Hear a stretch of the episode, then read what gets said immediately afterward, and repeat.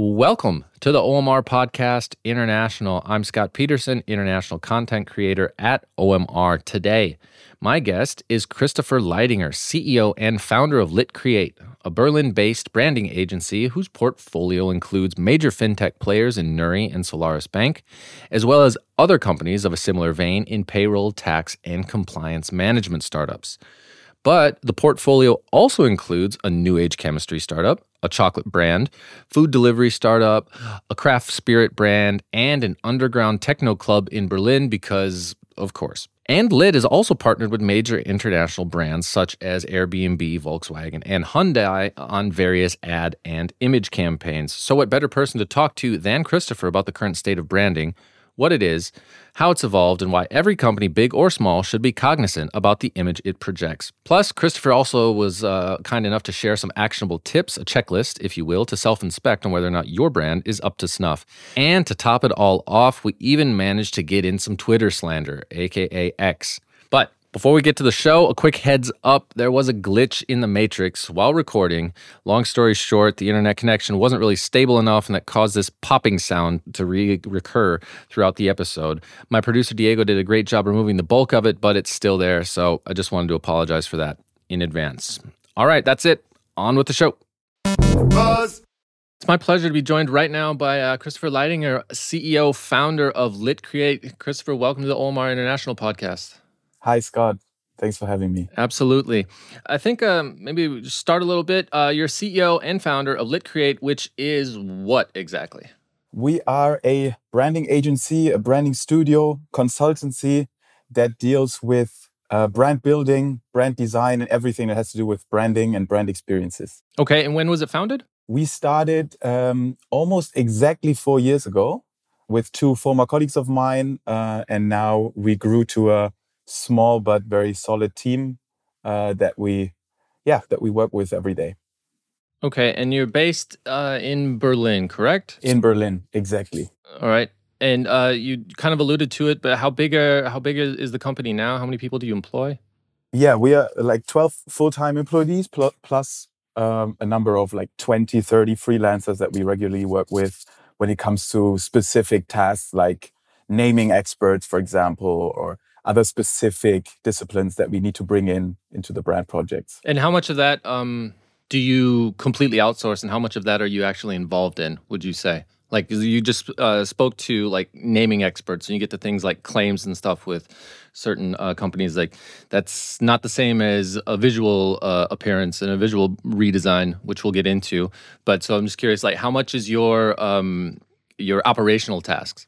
Yeah, so for us, it's super important that all the key decisions that we uh, we're making or that we are uh, helping the clients make uh, that we have in house actually. So all the conceptual side, the strategic side in developing and defining the core of the brand, the core idea of the brand, we have it in house. And whenever it's more of a specific task, for for example, we had a project a couple years ago where it was about translating a brand into the workplace, into a kind of an office design. And then, of course, we bring in architects that help us translate that into the space. But really, everything that's at the heart of the brand, we have it in house. Okay. Um, and we're going to get into that here in a minute, but I uh, kind of wanted to circle back to you and a little bit of your um, your career path. Um, so from about 2015 to 2018 ish, you were kind of um, more, I guess, active on the strategic side, not really the product operational side.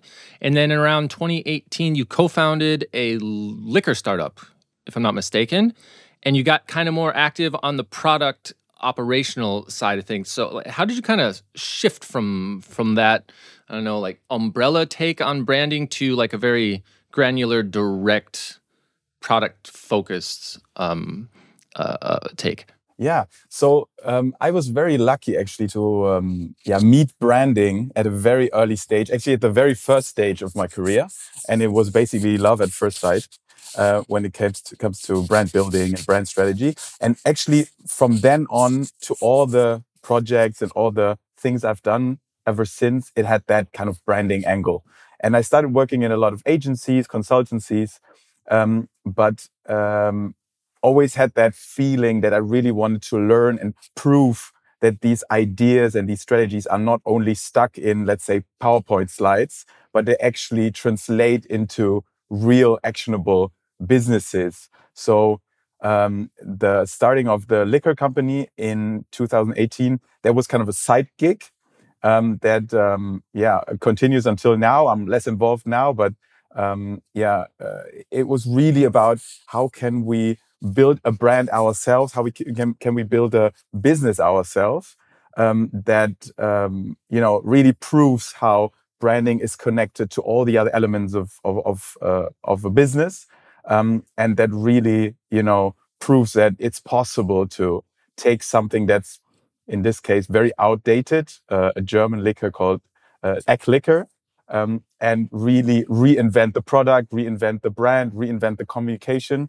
reinvent the design, and uh, take it into the market and, and make it something that appeals to people. So um, it, it I, I, actually like to call it my executive MBA. It's kind of the tipsy version of it, maybe, uh-huh. but um, uh, it really is something that on. The, is that a play in? Sorry. No, I was just going to ask if that was an intentional play on words. Your executive MBA uh, with EGG. Oh no, we're dealing with egg never thought about liqueur. that. Oh, yeah, that's good. See? Ah, see, amazing.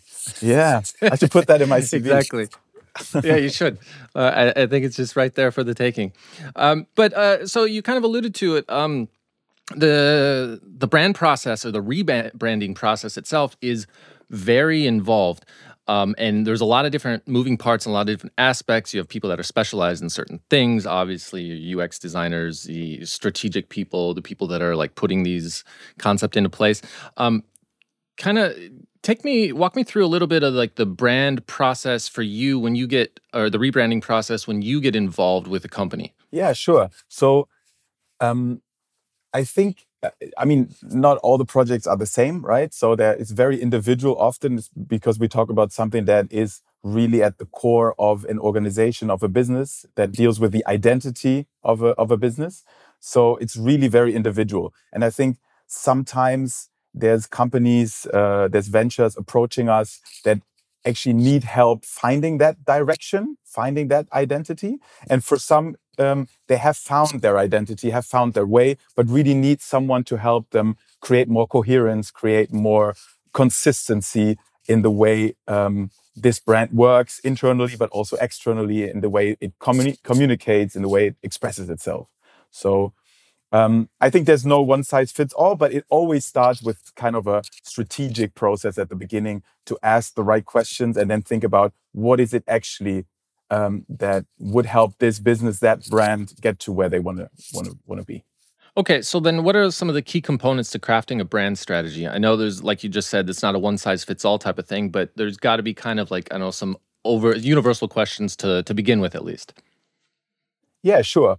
So I think um, uh, first of all, maybe it's it's super important. There's like just a handful of things that are super important to consider, right, when it comes to these uh, uh, brand building processes. So one, I think, is realness and authenticity, right? So the question of what is it actually that you can um, uh, authentically, can credibly communicate as a business? What are you good at? What uh, do people believe that you're good at? And and I think in in times like these. Um, it's even more important. It's not really possible to really, you know, um, uh, pretend to be something um, that maybe was possible in the a couple of decades ago, but right now it's not really something that that's that's that's possible because people can look behind the curtain very easily. Um, so this, I think, authenticity is key. Then individuality is key. So we're not really talking about very universal, um, uh, you know, all encompassing brands anymore. Really, we're talking about how can we create a relationship between specific audiences and the brand, right? So, uh, branding is a lot, has, has, to do a lot with relationship building. Um, and I think uh, ultimately it's about, you know, finding these audiences and finding a way to create create value, emotional and rational value exactly for them, right? And not just having something that is a one way street and you communicate into the market. Yeah, sure. so these I think and, two things. Yeah. Mm-hmm. No, go ahead, please. And uh, I think there's, there's a couple of other things. I think Um, to be dynamic about a brand, to be very flexible about a brand is another thing. Um, that's super important when we start these processes and also when we you know elaborate on the design and all the elements of the brand to really uh, uh, understand this relationship as something that is changing over time with new trends coming in with new needs of consumers coming in. So having that agility of a brand in there. And last but not least i uh, i mean just to to name a few of the elements that are super important in brand building. I think courage uh, is a is a super important aspect. Um, I think we've seen it, uh, especially in the past couple of years, when it was super, or it is super important for brands to really take a stance, right? Um, to develop their own opinion, to uh, develop their own, um, yeah, very specific uh, um, attitude towards things. That doesn't mean that you have to be super political, but it does mean that you're conscious about what you're communicating, what you believe in, right? So Nike and Colin Kaepernick is a good example. But also, if you think about, um, I don't know, big corporate brands uh, um, uh, recoloring their logo in the month of June for for Pride Month uh, and then changing it again afterwards. I think that's a good example for, um, or negative example in that case, for um, that it's actually super important for a brand to take a stance. Okay.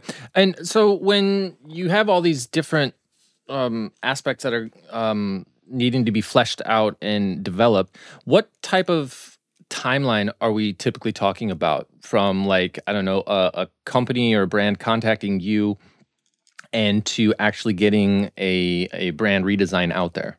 Right. So um, again, of course, it depends on the, the size of the company. It depends on the number of stakeholders that you need to involve, how political, let's say, are the structures. But just to, generally speaking, I think somewhere between three to six months to develop kind of the brand, the brand strategy and the brand design. And then depending on what kind of touch points, what kind of application this brand needs. Is it just the website and an app, or is it actually packaging and and a lot of physical elements as well? um, it takes up to I, th I, think one year, two years to implement everything, um, depending on the on the size. How long does it take until like the the rebranding effects are actually kind of noticeable and tangible? Would you say is it is it an immediate impact where like the a, a redesign is out there and a company is just like yeah it was totally worth it, or does it take a little while for it to really be uh, to be felt and noticed? Yeah, I think branding is a long term game. Um, it's not performance marketing, right? Uh, so it is really about finding your position. And that can have some kind of, let's say, hockey stick effect where people, maybe um, your your consumers, uh, your customers, your existing customers will have some kind of irritation moment for a couple of days, weeks, um, uh, until they understand that actually what you're doing um, is going in a certain direction and it actually gets more coherent and more clear um, uh, in the in, in the long run. So I think um, the most of the projects that we work uh, on are very uh, let's say more revolutionary rebranding. So they are instantly noticeable in terms of the design, of course, and usually okay. you have so some kind complete of complete overhauls.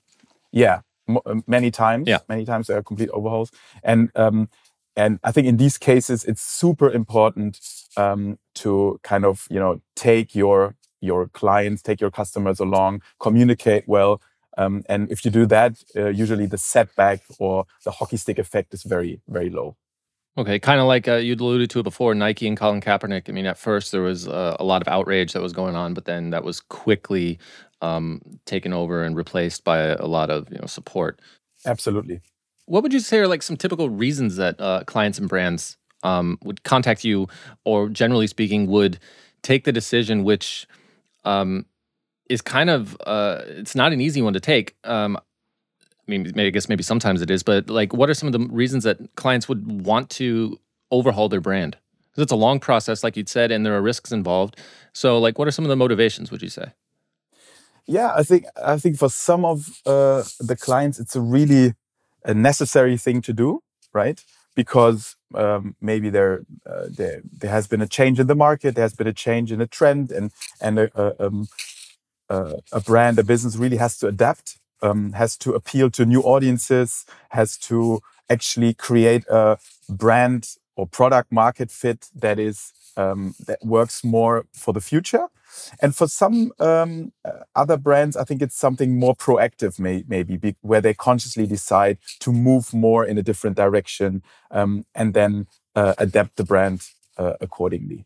I think for all of them, it's always a, a question of it, there's a strategic um, idea behind it or strategic question behind it of, um, of to say like, okay, how can we make our business, how can we make our organization uh, future proof? How can we be uh, here and be appealing and be attractive and be engaging um, uh, not only today but actually in the future? So I think that's the core question that that's always there.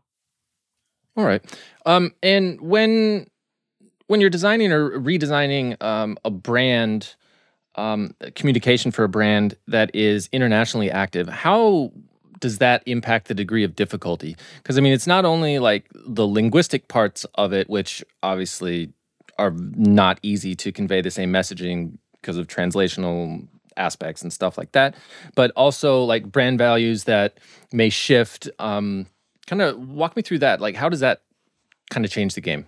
As I said before, I think every brand challenge is very individual. Um, and I think thinking about like an international audiences makes it maybe even more complex in that sense. But at the end, it's always about like finding the audience, whether it's a B2B audience, is a B2C audience, whether it's international, whether it's very national or even local.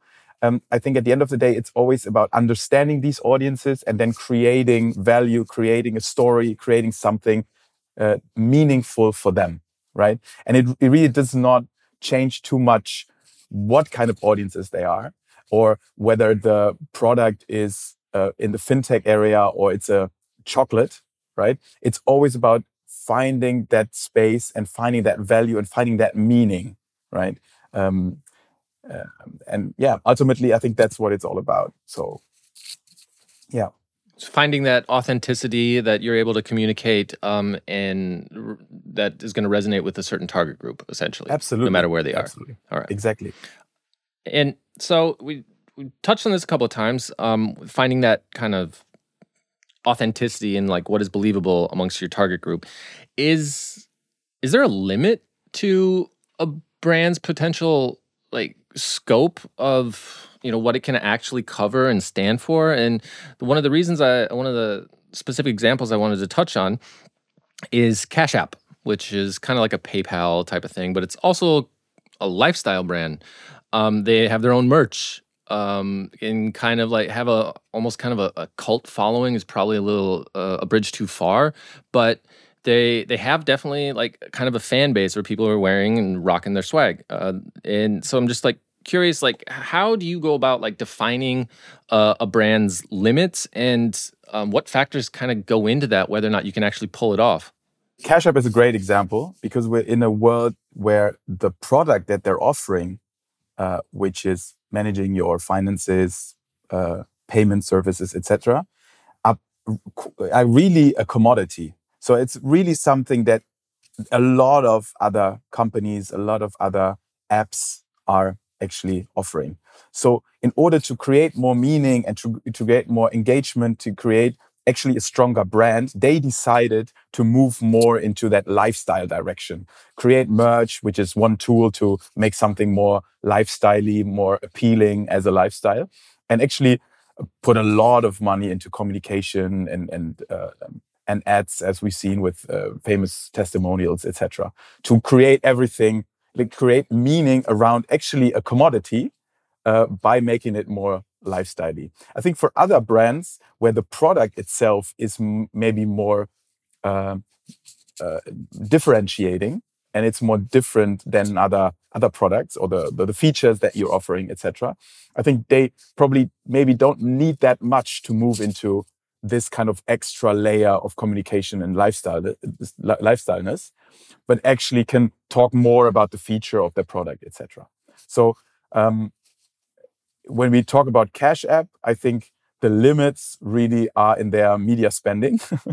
um, um, but uh, I think to to win and to kind of stand out in a market uh, in a fintech market that's so you know so crowded, I think that's probably yeah a very or this specific case very successful, very effective way of going about. All right. Now, in um, I want to kind of shift over towards uh, Lit's portfolio of clients, and um, I was kind of going through them looking for something that was universal to all of them, and I couldn't really find it. Um, I mean, there are some uh, very prominent players in the fintech sector, um, Solaris Bank, Nuri. Um, there are other kind of classic industries of a similar ilk. There's payroll management, tax management, compliance uh, management, uh, but you also have some other outliers. Um, new age chemistry startup, chocolate, which you touched on, food delivery, egg liquor, which we've discussed, and my own personal favorite, a cultural institution in Berlin, by which, of course, I mean an underground techno club. Um, these are all companies and brands that you've worked with to some degree um, since uh, Lit has uh, since you founded Lit. Is there a method to kind of the madness? Is there any? Would you say any characteristics or kind of ethoses or stances that each of these entities and organizations uh, have and share? So uh, obviously, it's not the industries uh, that uh, that are the same. And uh, if we think about uh, Solaris and and the Techno Club at the same time, it's probably not the target group either. Um, I think probably it's really the, the, probably not. Um, I think it's really the the process uh, how we work. When we started Lit uh, four years ago, um, we start really started it as um, as an agency to have a process that's a little bit different from what we had seen before in other uh, let's say, branding agencies or other branding processes. Um, something that is more holistic, that thinks about um, not really only the marketing side, the brand marketing side, but really holistically about a brand uh, as a key element of a business. Um, uh, a process that is very pragmatic, uh, not too rigid in terms of building brand guidelines and having very um, strict system of how design works uh, but really something more pragmatic, more flexible. And I think the um, and ultimately um, just just a just a way of of collaborating with people. Um, really, uh, you know, working together with them, not just getting the briefing and then uh, um, moving into our little creative basement for six weeks and then coming out with the big presentation, but really, you know, have regular check-ins, work with them together, like really enable them to make the decisions for their brand and their identity. And I think that's something that has worked very well for us in the past few years. And it has been appealing for a lot of companies that um, have that culture, right? So that are, um, you know, have a very agile culture, have a, a young young teams, very um, strategic driven, uh, holistically thinking founders and so on. I think, and that's ultimately what all of these clients have in common, I think. And probably also a motivation to change, whether that's because of external factors or internal. Absolutely. But they obviously coming to you uh, and they want something to change. Um, when, uh, how would you say your portfolio is um, with regard to company size?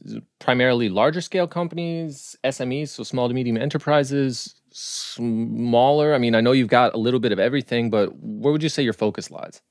Yeah, so we we have done um, some work for bigger corporates and SMEs, and we've also done some work for very early startups. But I think really the our sweet spot and and most of our clients, most of our projects are somewhere in between. Uh, and we like to call it the startups that grow up, right? So it's many times it's companies that have been around for a while. They kind of found their space in the market. They kind of found their, um, uh, you know, their target audience, and now really want to uh, want a brand that catches up to this.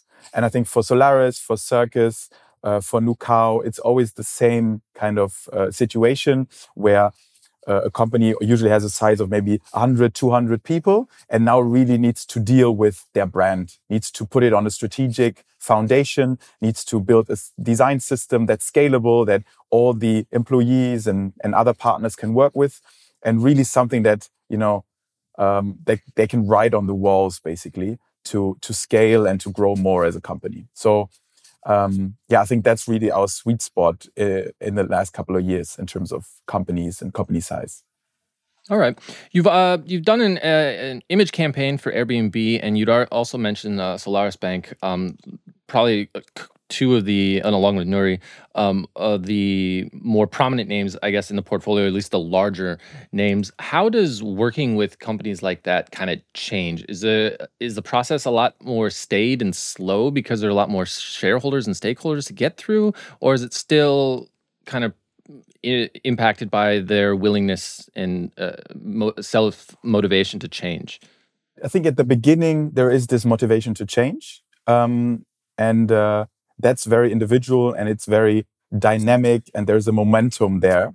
Um, I think for these companies that have kind of grown to a certain size and to to gain certain structures and uh, hierarchies and so on for them to then implement this change and find solutions and find agreement to go in a certain direction it's more complicated of course than for a smaller founder driven startup because they do need to very carefully think about who are the people we need to involve who are the people we need to ask at a certain point who are the people that we maybe just inform about changes what other people that we need to ask very early on uh, or, or, to consult them.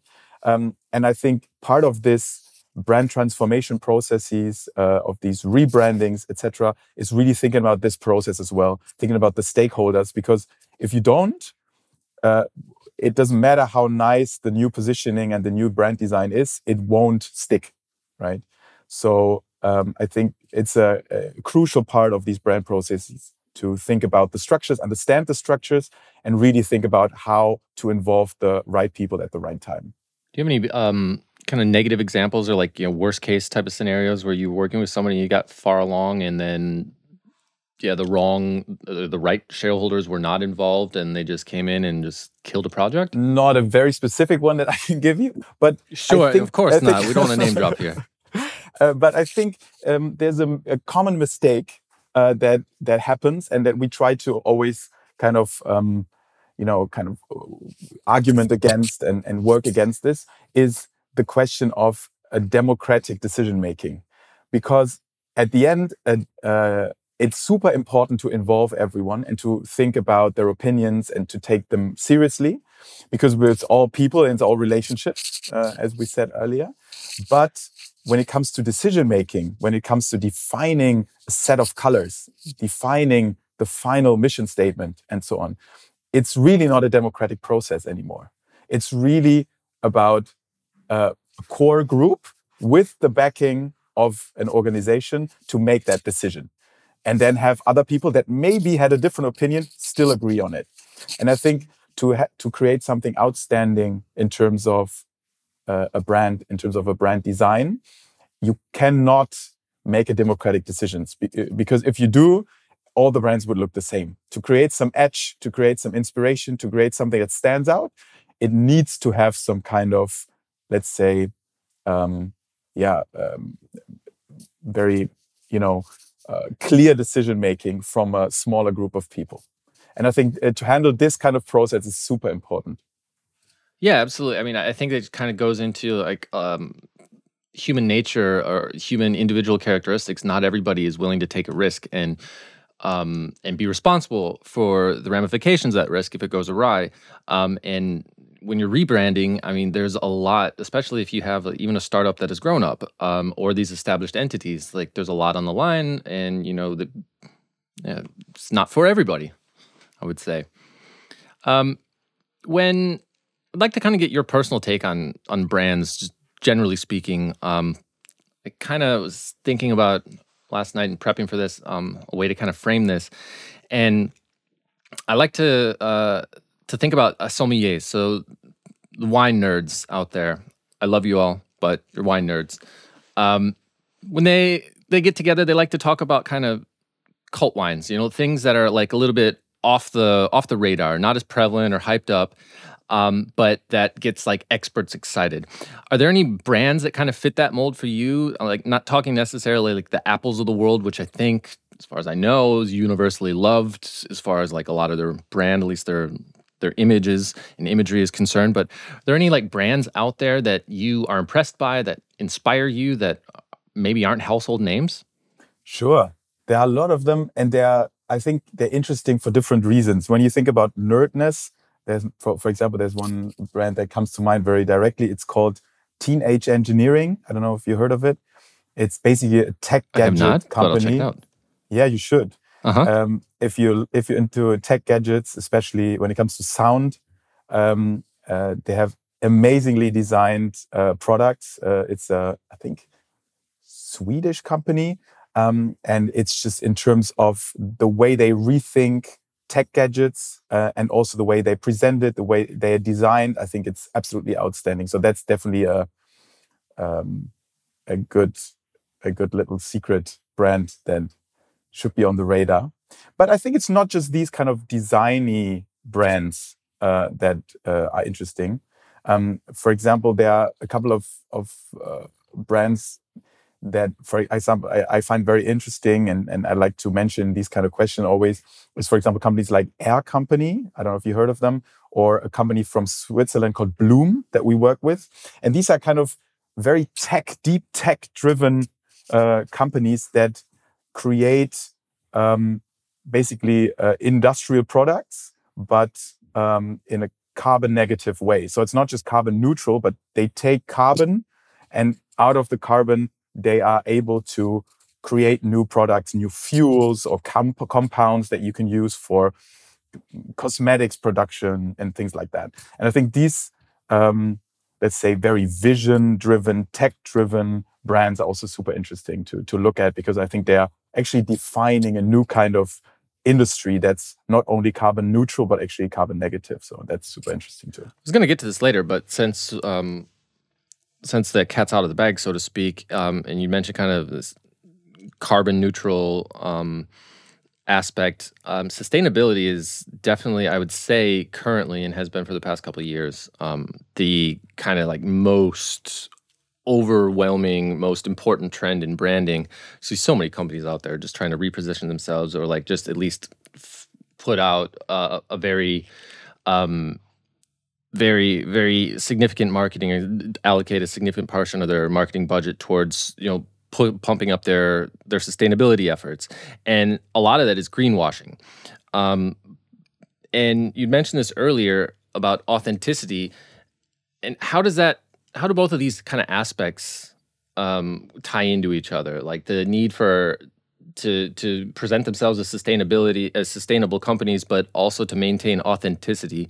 And where does that go awry? And like how how do you see that playing out?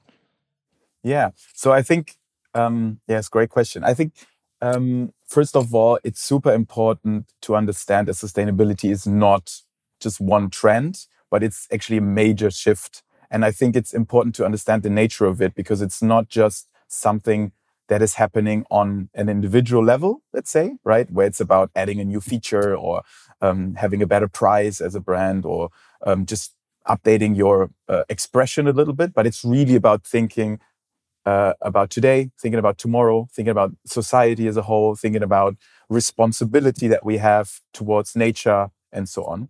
And if you think about it that holistically, I think it's super important to also think about it holistically in terms of your company. So um, the moment you start thinking about it holistically, I think uh, that's the moment we move away from greenwashing, right? Because we think about what is sustainability in terms of my product, in terms of how I source things, the supply side, in terms of my workplace, the organization, how people work together, in terms of my value proposition, and of course, in terms of my communication. So I think first first of all, it's super crucial to start start to think holistically about sustainability and understand that it's really uh, um, at the core of the brand identity and thus the entire organization. And then once we have done that, I think the next thing is to think about what are actually ways of expressing your stance and your view on sustainability individually for you, right? And what we see a lot is that people move away from let's say cliche visual codes and and and messaging right? So there's i think uh, a couple of years ago it was enough to put a little green leaf next to your logo or something and then that's the sustainability side of it. Now it's goes way deeper and it's way more about like what is your mission? How do you approach this thing? And also how do you communicate it in a more individual way? And then maybe uh, put a stronger focus on innovativeness, on ingenuity, and and the way you are dealing with these um, uh, sustainability issues that are everywhere. Do you have any examples of clients that you've worked with um, that have kind of like effectively made the shift, made the jump? Yeah, I think. I mean, I think Nucao because we talked about chocolate earlier. I think it's a good example. Um, it's a brand that uh, was very much um, in, let's say, the activist niche, or let's say in a in the corner of uh, um, a smaller, um, more yeah, smaller target groups, smaller audiences that are very eco-conscious already, um, and they're offering offering a, a range of snacks that are sustainable, vegan, organic to them.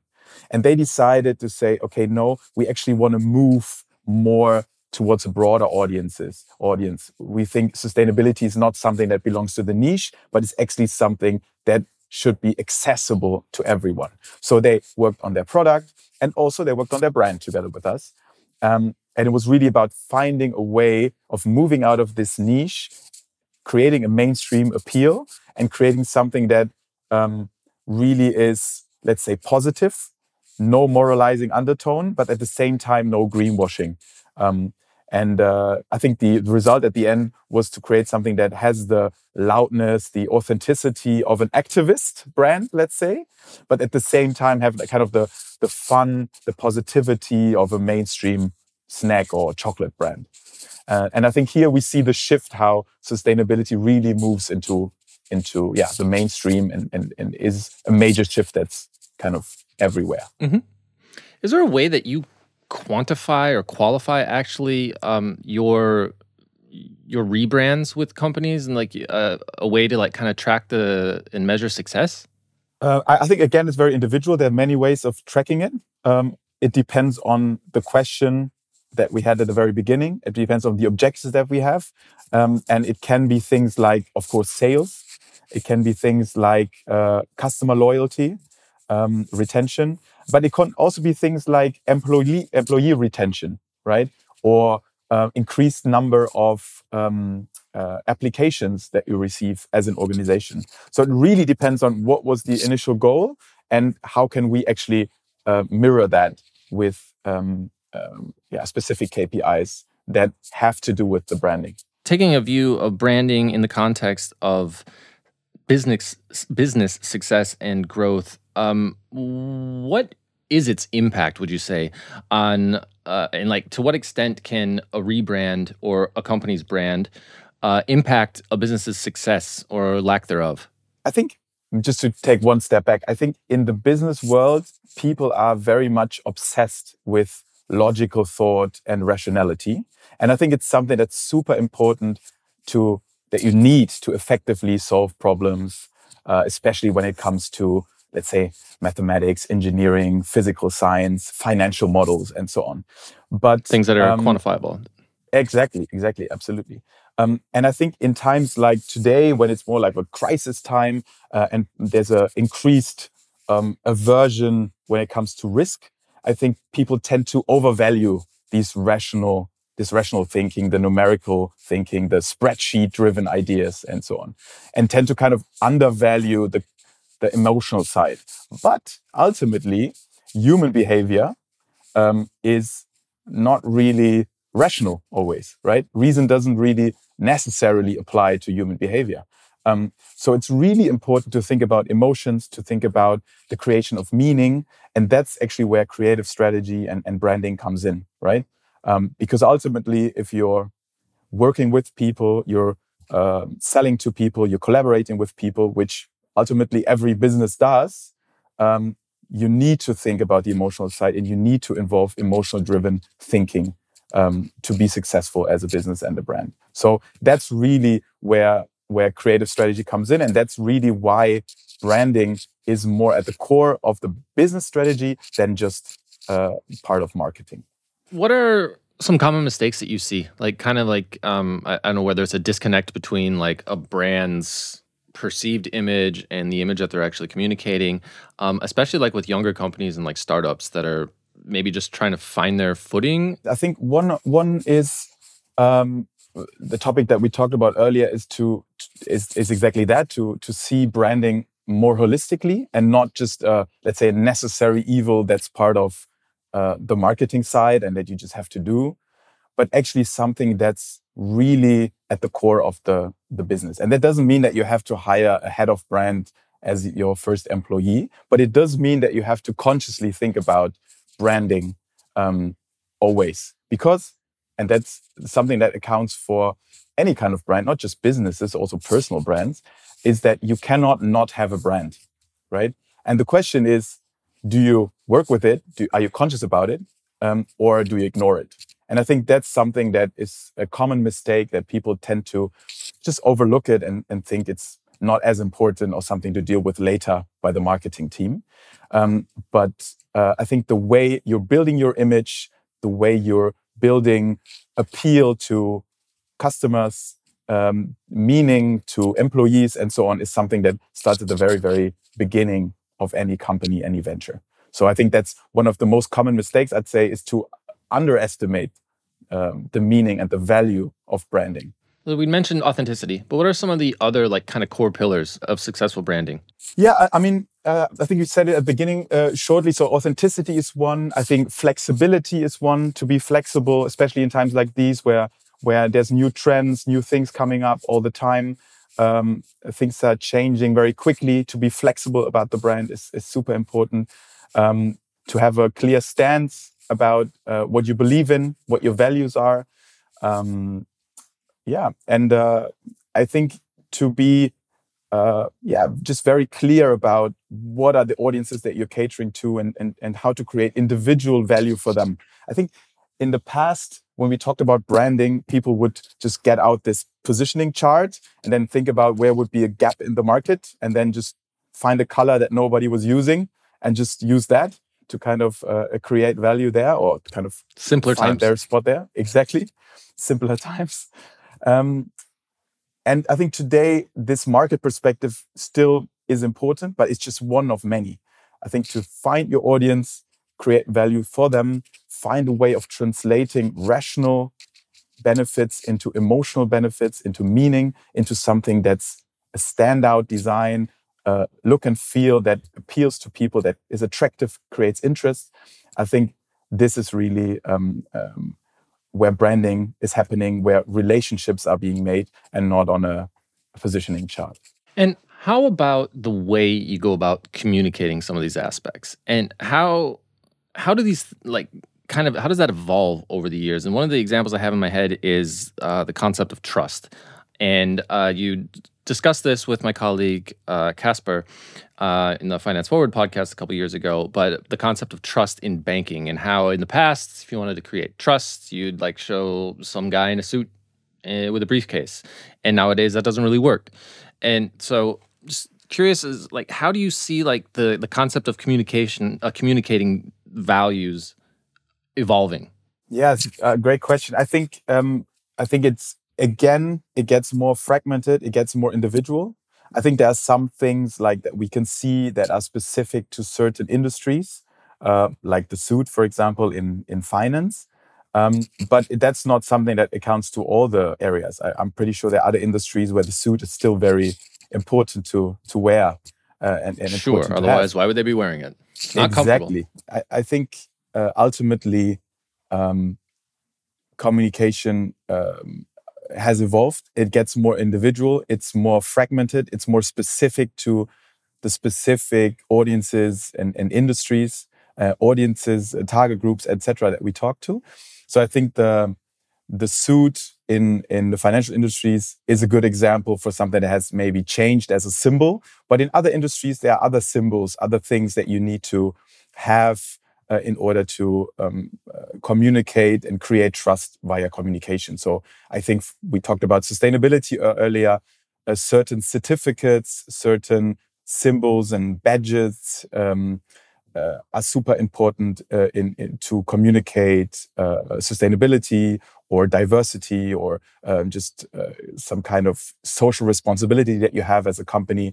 So I think, for example, there the the the the importance of certain certificates and certain um, um, yeah labels has kind of increased, but it's very specific to to each industry, and that's why it's super important to really um, understand the the company, understand the context that the business, that the brand is in, and then find a way to create trust with your audiences that you're that you're targeting to. We're almost finished here, almost out of time, and you'd mentioned a couple of things just now that I wanted to get to, and I don't really have a, a clean segue here. But you'd mentioned um, kind of crisis time uh, before, and uh, you mentioned like that there's misunderstandings with c- companies, and one of the biggest and the most prominent examples right now of a rebrand is Twitter slash X. And I wanted to kind of get your expert take on that. Like, what was what was your reaction when you saw that? I mean, I guess it's just a nominal rebrand, at least at first, but there are also rumblings that Elon wants to turn that into a, a WeChat of sorts, and he's kind of like going about it uh, like through social media to kind of like you know impact and and and initiate this rebrand. What did you think when you saw this? A lot. I mean, of course, that was the talk of the town, especially here uh, at the agency in the studio. Everybody was talking about that. So, first of all, I think from a purely design rebranding perspective, um, I think it's an absolute disaster. Um, I think the way it was uh, taken ahead, I think the the the design of the X, I think the associations that come with it, it's an absolute, uh, it's very badly done. But as we talked about earlier, I think branding is not just design. It's not just nominal rebranding, but there's an idea behind it. And you, you mentioned it, the everything app. And I do think if Elon does want to create this WeChat, uh, the everything app, then you do, on top of Twitter, then you do need to change the brand because Twitter is just loaded with political history, with um, opinions, um, of ex-presidents, um, so many things that I do think you do you do need to change the brand in order to to get to the everything app. Do you have to kill it the way he killed it? I don't think so. But yeah, some kind of change needed to be done. I think last but not least, what's super important to consider here is it's really the brand that we're talking about right now is not X, but the brand that we talk about is Elon Musk, right? Um, because he really represents that shift in the company right now. Um, and uh, he's very emotional about this X uh, uh, brand, uh, the X Corp. Um, there's a lot of, I think, uh, um, power hungriness of a, a, maybe slightly irrational uh, billionaire happening. Um, but I do th do think that if he does move more into the everything app, um, there will be some more changes that have to be done uh, to the X brand, and it will have to move away a little bit more from him as a person and more to actually uh, a product brand um, that offers convenience services such as payment and stuff like that, and that actually create trust. Because I think his personal brand is not enough to do that. Thank you very much. Thank you, Scott. All right, guys, gals, and everyone in between and beyond. That's our show. I want to thank my guest, Christopher Leidinger from Lit Create, for joining me. Be sure to check out our extensive back catalog of episodes on omr.com with Master of Wine YouTubers, NFT fantasy football gurus, Headspace execs, and more. And if you liked what you heard, please smash that subscribe button. Until next time. Buzz.